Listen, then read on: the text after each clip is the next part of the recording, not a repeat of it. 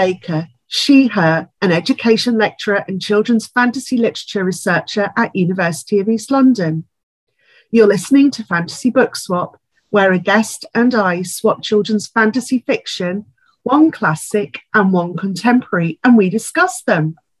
Today, I'm joined by Damien Hine, children's writer and teacher. Hello, what have you been up to recently?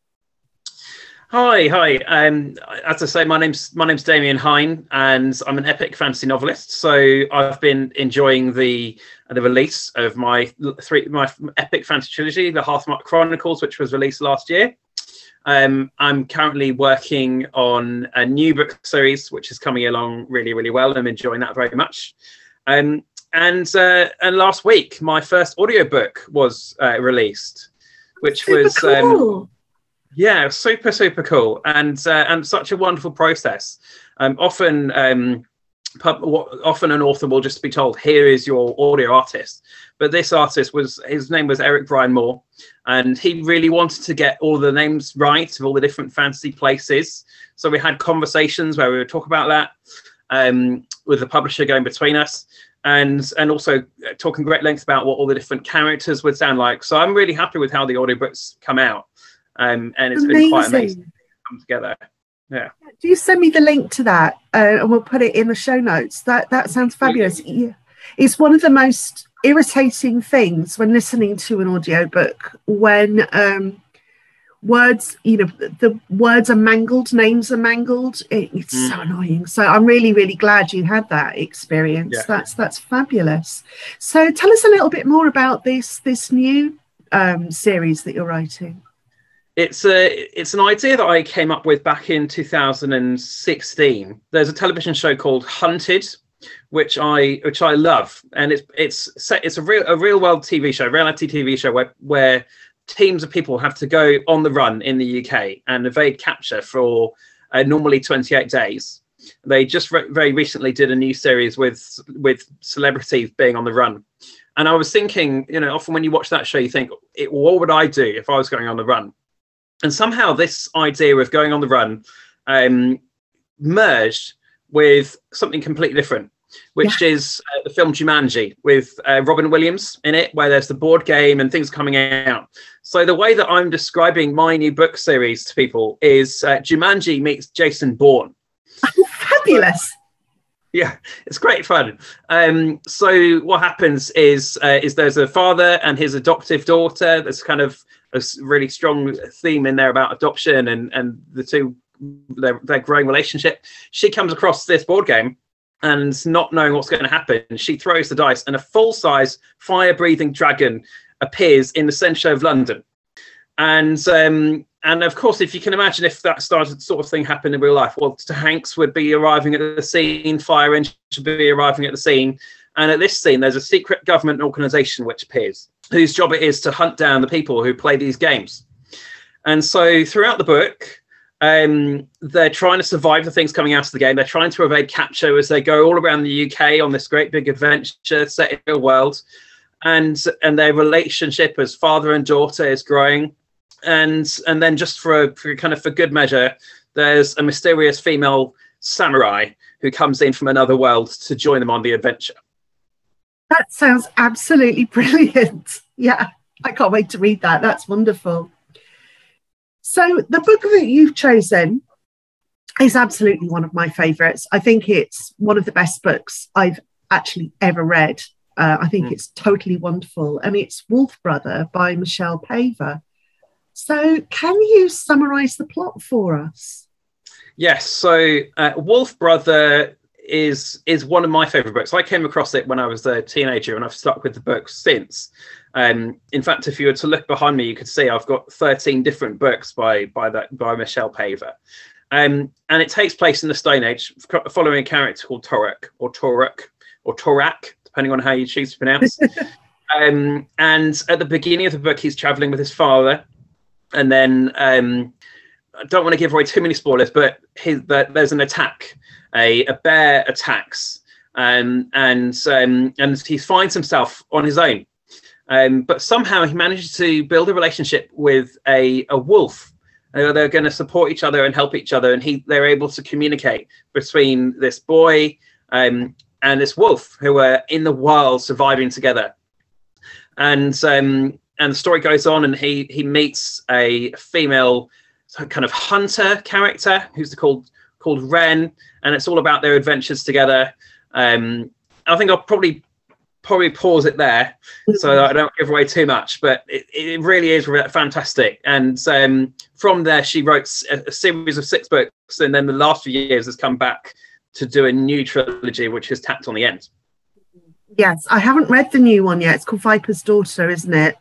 Yeah, I haven't read that one yet. So but... She's actually released two new ones. Oh, really? So her recent one I have here is called Skin Taker. Oh, wow. Um, so there was Viper's daughter, and and then there's um, Skin Taker, um, and I'm I'm currently reading the latest one, which is really I'm finding very interesting. She wrote it during the time of COVID, and I don't want to give anything away, but something happens early in the story which puts everyone under threat, and it's quite interesting, kind of seeing how her writing is different, having been written in in lockdown and the things around the world that have affected the writing. Yeah. So you you read it first when you were a teenager. Um, mm. How how did you come across it? So I think I, I must have been about fourteen at the time, um, and my my mother has always been really passionate about me reading, um, and really encouraged me as a reader when I was young. So she was always in the in the in the local bookshop and saying, "Oh, I've got a boy who's this age and into these sort of things. What can you recommend?" So it was probably one of those books that she would have come to me and said, "Oh, have have a go at this one." Um, and uh, and sometimes I looked at book covers and, and rejected them just by the book cover. Mm-hmm. So I ended up being one of the first people to have Harry Potter, but because I just saw a, a train on the front and a boy in glasses, I thought, "Oh, it's rubbish." And then later, well, how big my mistake was, and um, so but I, I, did pick up this one and I read it quite quickly and I remember really enjoying it at that age and I've read it since. Um, and all the follow-on books as well. So yeah, stuck with me for years. I think it was. I mean, I'm I'm a lot older than you, so I mean, I would have been in my twenties when I first read it. But I think that the the the cover is the covers of the book are very very good, and I think it's quite interesting that they haven't the design hasn't really changed, you know, no. since the books were first published, because it looks like a cave painting, doesn't it? Yes. And it's yeah. it's so sort of tells you everything about the setting just from that that cover. It's so clever um, mm. the way that the the covers work with the books. I mean, the first the cover is the first one is a sort of ochre color, but yeah. the other books have got different colors. But I, th- I think that's I think it's really really good, really clever. Yeah. And as you say, the book opens with this explosive chapter. So how how do you feel of the effects? Uh, what what were the effects of that first chapter on you when you were first reading it? Can you remember? I, I remember being slightly confused when I first read it because it and if, if, for me it began so quickly. I was I was wrestling to to go on and understand what happened, so I had to go back and, and take my time reading it. Um, also because I sometimes what I find with um, because it's written in this in the Stone Age, there's sometimes things I had to familiarize myself with of different things. Um, but once I once I understood what was happening, it was quite moving. Um, we um, perhaps I should say what happens.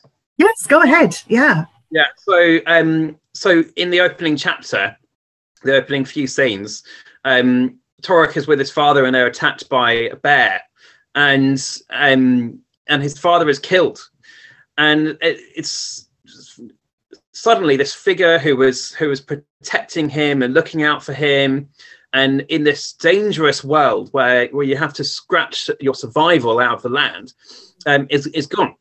And and Torak at this age probably 12 13 i think it mentions at one point about about that age.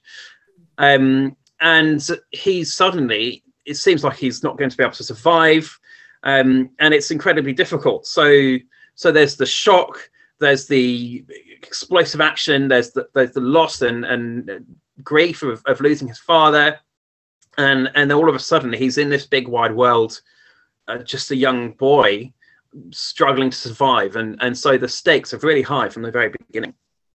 And the the first chapter. And the first chapter also gives us a really good um, insight into the world where Torak mm. lives, not not just the physical world, but also the cultural world, because we discover that unlike everybody else, Torak and his father are without a clan. Yes. And this is yeah. a this is an environment where really if you are not you you rely on other people to help you survive and they have nobody. So Torak is totally alone.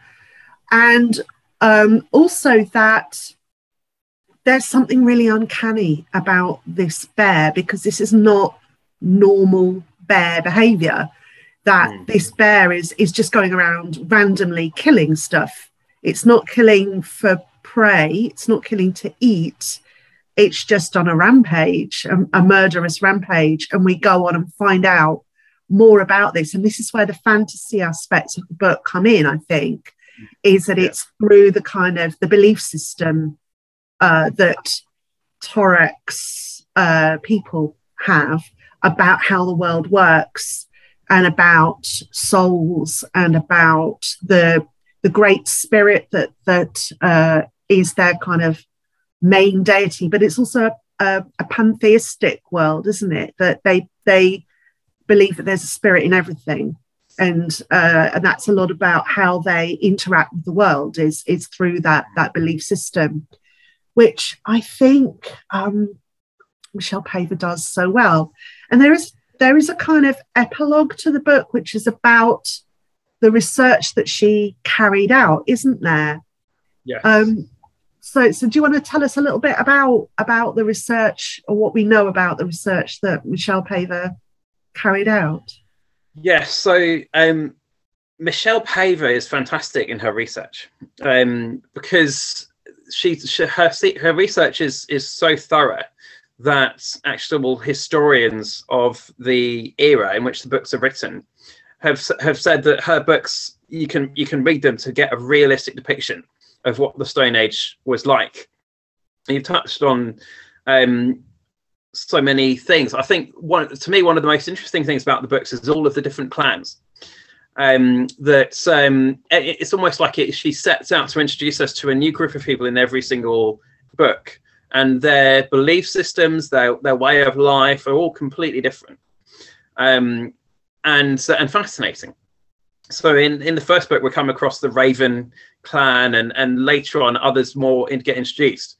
Um, and it's almost like each one gives us a, a window into what it might have been like to live at those in those times. Really fascinating to read. And it's set in what is now sort of Scandinavia. So it's oh yes. Yeah, and so it's quite it's a very varied landscape and and in the other books, Ren and Torak travel quite far and wide. So they go um they're they're starting off in forest, aren't they? And so and there's a forest which has got there's uh, salmon in the streams and other kind of other fish in the streams. They mm.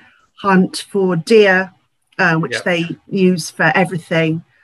Uh, but then later on, they go um, into kind of right up to um, the the the Arctic, don't they? They go to the Arctic Circle, and they're they're um, with the I can't remember what the clan that is.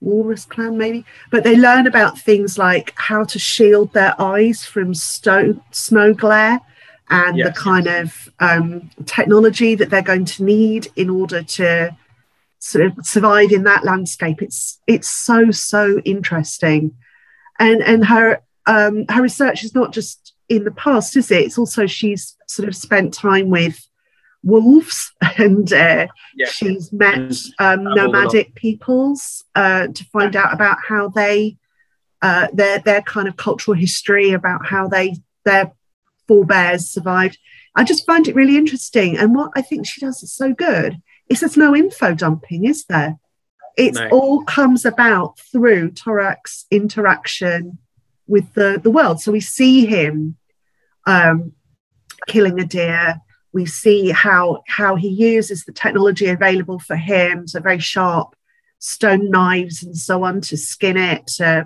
clean it, and what he uses each bit for. I just yeah, I, I love it. I think it's it's so interesting and such a rich description.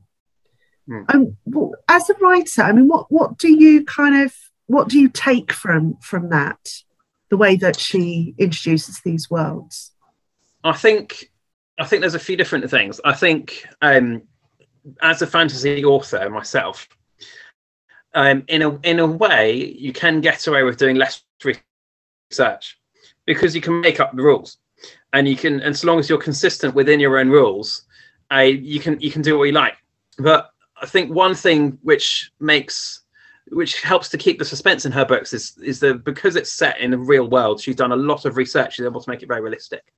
So, for instance, in my in my first book, there's a whole section where our our characters um, set out into the desert and have to be surviving in the desert for weeks as they're on their journey. And so, before I wrote that section, I did a huge amount of research. Well, how would you, how would someone survive um, in the desert? How is it done now? How was it done in the past? What what methods would be available to people who have this level of technology. Um, and uh, and then there was a, later on in the in the third book, uh, there's a part where they go into a frozen area, deeply cold. Um, and I was actually able to travel to to Iceland um, to do some research for that, which was uh, an incredible experience. Um, so I think I think one thing that we can see with Michelle is um, the deeper research we can go, the more it makes the world come to life and the more the, the world is alive, the more our characters can be alive in it, the deeper the story can become, the more layers there will be. So yeah. sometimes sometimes research can maybe feel laborious or might take longer than we want, but it is worth doing and it does add a huge amount um, to our books. I think a lot of it is about knowing when you're going to use that research isn't it so hmm. like you know you're gonna you're going to be sort of talking about well this is you know these characters are in this environment so they knew to do x thing you know um so mm. like it's really cold in a desert at night so you know that you will know that that the characters are going to be concerned about keeping warm at night for example but you don't necessarily need to talk about that and and, and you know while they're planning their journey for example yes yeah. but it's just like oh by the way as you know bob we're going mm. into the desert yeah. and it's really cold at night but you, you can do that in in sort of different ways can't you and i think how michelle does it is that's so clever is it's at the point that this information is necessary and yeah. sometimes Torak has this information himself but there's other really realistic points at which he wouldn't have this information himself. So, for example, because he's not part of the clan system, when he meets the Raven clan and he's sort of has a sort of trial, a trial by combat with the Raven, one of the Raven clan peoples, it's because he he doesn't know that he has broken um, a rule mm. and has has done something that is criminal by the standards of the Raven clan. And that's the way we get information about how the clan system works. And I think that's that's so clever because um, I, I, mean we find out later on why he and his father are, are clanless. Um, mm. and uh, that kind of sense of who you belong to is so important in the books. Um, and you know the way that the the kind of clan belonging is is marked out and it's by having you know part of your clan guardian um so like raven feathers for the raven clan and a scrap of wolf fur for the, the wolf clan and so on um and i i think that that she does that in a way that makes the setting believable um rather than to kind of show off you know, show off all her knowledge. So she's actually managed to cut out some of that information too. You know, mm. she's she's obviously had to kind of kill some of her darlings, I think. Yeah. Yes. as they say. I think in the epilogue of the latest book, she mentions um, it's possible to take the juice from a, of a slug or, or some creature like that and use it to heal a wound. Oh, wow. And she was really, really wanting to find a way to put that into the book, but unfortunately, she couldn't. Yeah. So maybe we'll come across that in in the next book. Yeah. Oh gosh, that's I can see that that yeah, because they're very sticky, aren't they? So it'd be almost like a kind of a way of protecting a wound. Yeah, and sealing it together. I don't intend to actually try this for myself. I have to say, slugs kind of disgust me. They're revolting. yeah, better to go to a hospital these days. exactly. I think so. In Torak's world. Yeah, yeah. Um, so, if do you think uh, is there a clan that you think you'd you'd want to belong to yourself? I think um, there are a few different ones which which come to mind. I found um, later on in the series, I come across the Wolf clan, um, and to me they were they were very very cool, um, and I really enjoyed my time with them. Um, w- wolves are fascinating creatures I've I've used in, in my books as well. I think I would possibly, and if I had to choose between them all, I might go with the Raven clan. Um, Yeah. because the the clan leader, um, whose name is uh, Fin-Kedinn, um, seems like such a warm, fatherly, welcoming presence. Um, that to be in that clan just feels like you'd be wrapped up in in warmth of love and care, and and I don't think anyone would not want to be there. Shaman, their shaman's quite scary though, isn't she? She's Yes. she's a bit yeah, but Yeah. probably scary because she's got the kind of the sight and and so yeah, but she's a little bit scary. Actually, yes, I think I would choose Wolf Clan as well, but Wolf is probably my second favorite character in the book anyway. Mhm. And Yes. I think one of the things that's really worth mentioning is how the story is told, how parts of the story are told through Wolf's eyes. Mm. Do you want to Yes. explain a little bit about that? So um, there's different perspectives that we see the story coming through. So we, we have a lot of time with Torak, good amount of time with Ren. Um, one of the more interesting perspectives is Wolf, because um, what um, hu- humans will will say knife Mm. or or snow, but Wolf doesn't have that language. So um, so Michelle Paver was really imaginative in the way that she would describe things, where it would seem as if that's the way a wolf would describe it, and, and still make it make sense to us. Um, so I forget the exact words, but when when Wolf comes across snow, he says it's the bright that bites cold. Something something very close to that. Um, and and you you think about those words and you or you know what that will be, but he doesn't have the word snow, um, and so it comes through in that way. But then uh, we also he he also the way that he his senses work with smell and hearing and sight we also experience the world in a different way because he'll hear things and be aware of things that the human characters are not Yeah, and he, I like the word fast wet for the river as Mm, well. And he calls a knife uh, a claw, doesn't he? yes. Which makes total sense. Yeah. Yeah. Because it does what a claw would do. Mm, Um, yeah, I, I think I think those are called kennings. I think I it's a long time since I taught poetry. yeah. But yeah, I, I think it's and the way that he the way that he perceives um Torak because he, he calls him his pack brother, but he Mm. also thinks his pack brother's a little bit slow. yeah, he's not he's not very good at being a wolf because um yeah he can't get some of the the vocalization that wolves do. So when he yips and yowls, vocalization. It's like he misses out some parts of verbs. Yeah. Uh, and that, that also he, he thinks Yeah. he's, he's sort of he's a bit sl- he's slow moving and he's not very perceptive and so wolf it's quite a symbiotic healthy symbiotic relationship isn't it um, yeah, in that yeah. you know they they look after each other and they're pack brothers. Heartily recommend um, Wolf Wolf Brother and the whole series actually to to anyone who uh, is interested in in the Stone Age, but also really really good an exciting mm. fantasy adventure.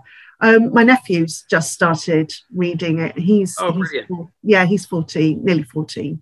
So yeah, mm. he's uh, he's he's um, enjoying it as well. And I think it would be a really brilliant graphic novel. I, I think it would. Uh, mm. I, I really, I'd love to see it as a graphic novel. I think it'd be wonderful. I can really imagine that. That would be fantastic. Yeah, yeah. You have to be a very, very good illustrator, but yeah. Mm. yeah. Maybe in the style of cave paintings. I, yeah, I am available for consultation for any graphic novel uh, companies that, that, want to discuss this idea. So, shall we talk about my uh, my choice then, which is Asha and the Spirit Bird, um, and kind of people who've listened to this podcast before will uh, know that I um, I really myself and Alison Scott really really enjoyed um, Tamarind and Star of Ishta. So I'll read the blurb, and because I'm not at home, I, I'm going to have to read the blurb from a photo on my phone. Asha lives in the foothills of the Himalayas. Money is tight, and she misses her papa, who works in the city. When he suddenly stops sending his wages, a ruthless moneylender ransacks their home and her mother talks of leaving. From her den in the mango tree, Asha makes a pact with her best friend, Jivan, to find her father and make things right. But the journey is dangerous. They must cross the world's highest mountains and face hunger, tiredness, and even snow leopards.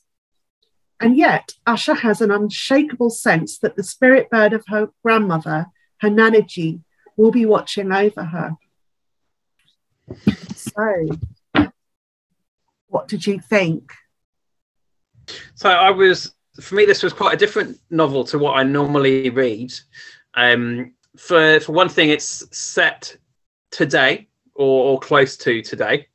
Um, so, yeah, it's also set in a completely different culture. So this is all set in uh, India, and um, and thankfully at the at the beginning of the book we have a little glossary of Hindi and Punjabi words because frequently throughout the uh, book, the author, um, will be talking about things that people are wearing, eating and drinking.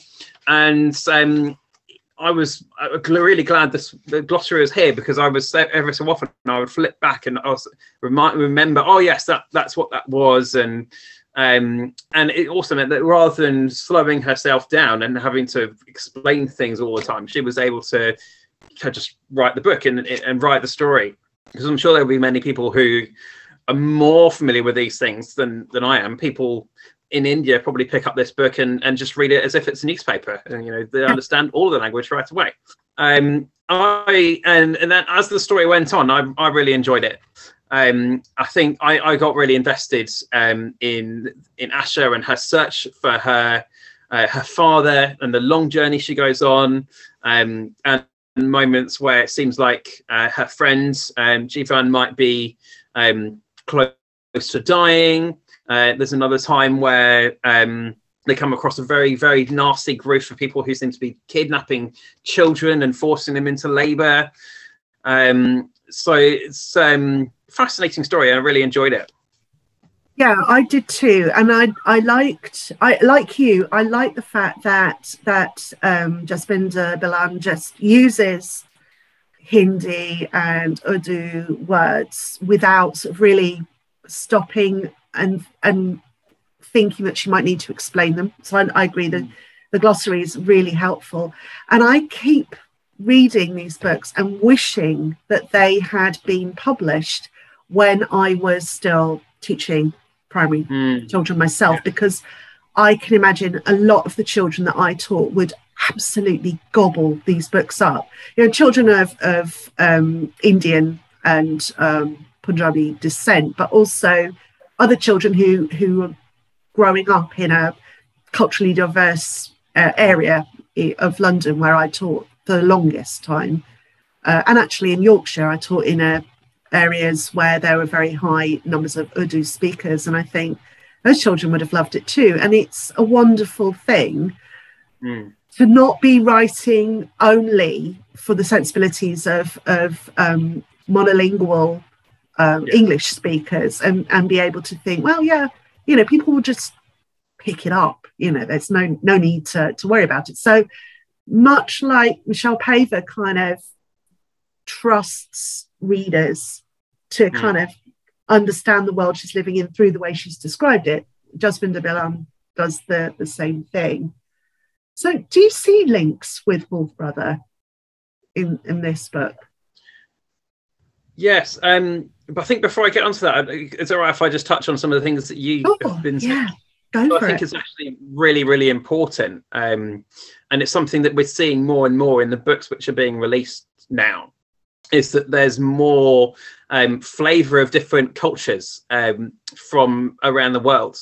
So for, for a long time, fantasy has been largely Western based, um, but now we're seeing more um, fantasy books inspired by Asian culture and different cultures all around the world. Um, I was in a classroom a little while ago um, of sec- secondary school in North London, and there was 25, 30 students there, and I said, just put your hand up if um, if one of you has a family member or you speak a different language or you have a connection to another country other than England. Um, and and nearly the whole class put up their hand. And as we went round, um, and there was we were saying, oh, this person you, you got a connection to Poland and here and here and here. There was almost 20 different countries in that one single classroom being represented. So the world is changing and changing fast uh, with the internet and how easy it is for people to move. Um, I think possibly a generation ago, an author like this may may have been that they were writing books of this quality, but wouldn't have had this kind of platform. So it's so good that it's it's happening now. Um, so back back to your question uh, of, uh, of, connections. I think on the on the one hand, they're very very different books. One set in the Stone Age, another set today. Um, but they do have a few things in common. So both books are about young characters um, who go on adventures connected to um, to their father. Uh, they will um, be on their own, having to survive at a, a, young age. There's one other character with them. In Torak's case, it's Ren. In Asha's case, it's Jivan. Um, and uh, there's also in both books there's a sense of um, spirituality, so almost, almost watching over the characters. In uh, in in Torak's world, there's a strong belief in spirits, and everything has a spirit, and and there's they also believe in demons as well. And then in Asher, she she believes that there's a, a bird, um, I believe it's called pronounced a lammergeier bird, that is the rein- reincarnated uh, form of her grandmother, uh, who appears at significant points in the book and seems to be watching over her, looking after her, helping her in the next step of, um, of her journey. Um, and um, Jivan at the beginning is he's a bit um, skeptical of this whole thing, but by the end of the book, he's more on board. He's seen enough things that he believes, oh, yeah, there really is something going on here, and this is special, something what we're seeing here. Um, and, I think the last thing, which I think I'm seeing is in in in common between the two, is the, the theme of family. We we touched on clans in in the in the world of um, Wolf Brother and Asha, she she's ultimately she's doing everything for her family. She she's trying to look after her family because of difficult things that are happening. Yeah, and I think the um, I mean, while while there are there are beautiful and exciting and wonderful aspects of of Asha's life, and her village is described with such kind of love and care. But there's also a lot of danger. I mean, one of the things that I don't think this is a spoiler because it's absolutely in the first chapter. And mm. again, this is another link, I think, to, to Wolf Brother is the way that the first chapter puts you right there mm. in the action. and that is that um, I mean we know that uh, because Asha's dad has has vanished, we don't know what's happened to him. Uh, he's not sending money anymore, so her mother has had to go to a money lender, and the money lender is the woman called Mina, who comes with her um, her henchmen, and that kind of financial danger that the family are in and we see this kind of financial danger in the way that money, the lack of money, is such a big problem to Asha throughout the book. Um, and so there are kind of helpful and loving characters in the book, but there's also this big sense of the danger that they are in from financial exploitation, isn't there? And that that sort yes. of you know the, the physical danger that Torak is in is also there, but it's also a lot more the kind of yeah, the the the kind of the the lack of power that Asha has and the lack of power that her family has financially is is such a big deal. And um I think that's that's very, very interesting. Yeah. Mm. Yeah. We were talking about Yes, absolutely that. Um you've touched on the kind of animism and spirituality in both of the books. Um, do you shall we sort of have a chat about how that plays out in both worlds? How how do we how are we introduced to spirituality in Torak's world? Yes. So in the in the in the first few books of um, the Chronicles of Ancient Darkness, which is the name of the series. It's more of a um, philosophical. So, uh, so he's coming across the ideas, and he strongly believes them himself. And whenever he kills an animal, needs to let to rest so that its soul can can can be at peace. Um, and there's these beliefs which surround the whole world and there's also these forces of darkness that rise um, with who seem to have the power of of demons and they're very dark and um, diabolical for, kind of group they come across called the soul eaters um, and then as we go through the books um, we find that Torak finds this spiritual power in himself where he's able to go into creatures um, and at one point a tree as well um, in in the world around him, and he's it's fascinating the way that these creatures are written because if he goes into say an otter, then it will be completely described in the way that an otter would see the world, and we'll get a sense of the size, get a sense of how it's able to move through the water, um, and then at another point, if he goes into a polar bear, it's very very different. So we get a sense of the scope and the power and the brutal blood hunger of this creature. And uh, and depending on the creature Torak might be able to easily control it or it might be that the creature almost seems to control him and he might lose himself in this experience um, so so the spirituality is is prevalent in all the books um, i wouldn't say it's necessarily it's it's helpful but there's also a sense where it can be dangerous. There's a darker side to it, and people who are playing on that dark side. Um, and there's and in the power that he has, he has to be quite careful in its use because sometimes it can overpower him, and he has to be quite careful. Yeah, it and it's not it. It's a belief that is not about a benevolent um a benevolent spirit is it that it's not like you know God as as in a Christian God, because the the work if he if the people of the clans don't respect the spirits of and souls of the animals and the trees and the other things that they need for their technology, there is a feel that something very bad might happen. And there is mm. one book, which is the book where there's the really bad sickness that comes, and it's a world sickness. I think that's the sixth book. Yes. And it's about the world, uh, the lack of balance within the mm. world, that something yes. something has gone wrong to upset the natural order, and Ren and Torak have to go and find out what that is and um, and try and help. Yeah, I think it's I think it's a very interesting um, a very interesting way of thinking about the world and and in particular about kind of contemporary concerns about ecology and conservation and and and the kind of um, exploitation over exploitation of natural resources um, mm. so i do think it's it's a book that while it is while it is about the ancient world it certainly addresses contemporary mm. concerns and contemporary issues doesn't it yes yeah um, and in Asha in the the spirit bird um, we go to the Himalayas mm. and we go to the source of the Ganges.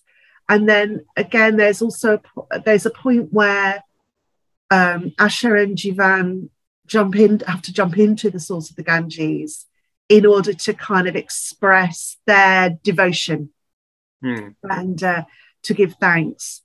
Um, and and also the the mango um, stone that Asha has mm. uh, that Asha has saved from the mango tree in her her house, uh, and from her garden, and you know the way that she, the way that the mango sprouts mm. and looks like it's dying is dependent on how well they are doing in their own um, in their own journey, which is I think mm. is a a really it's clever. Really you know, it's not just the there's the spirit bird, but but also that and that kind of link to the natural world as, as well. Yeah, yeah.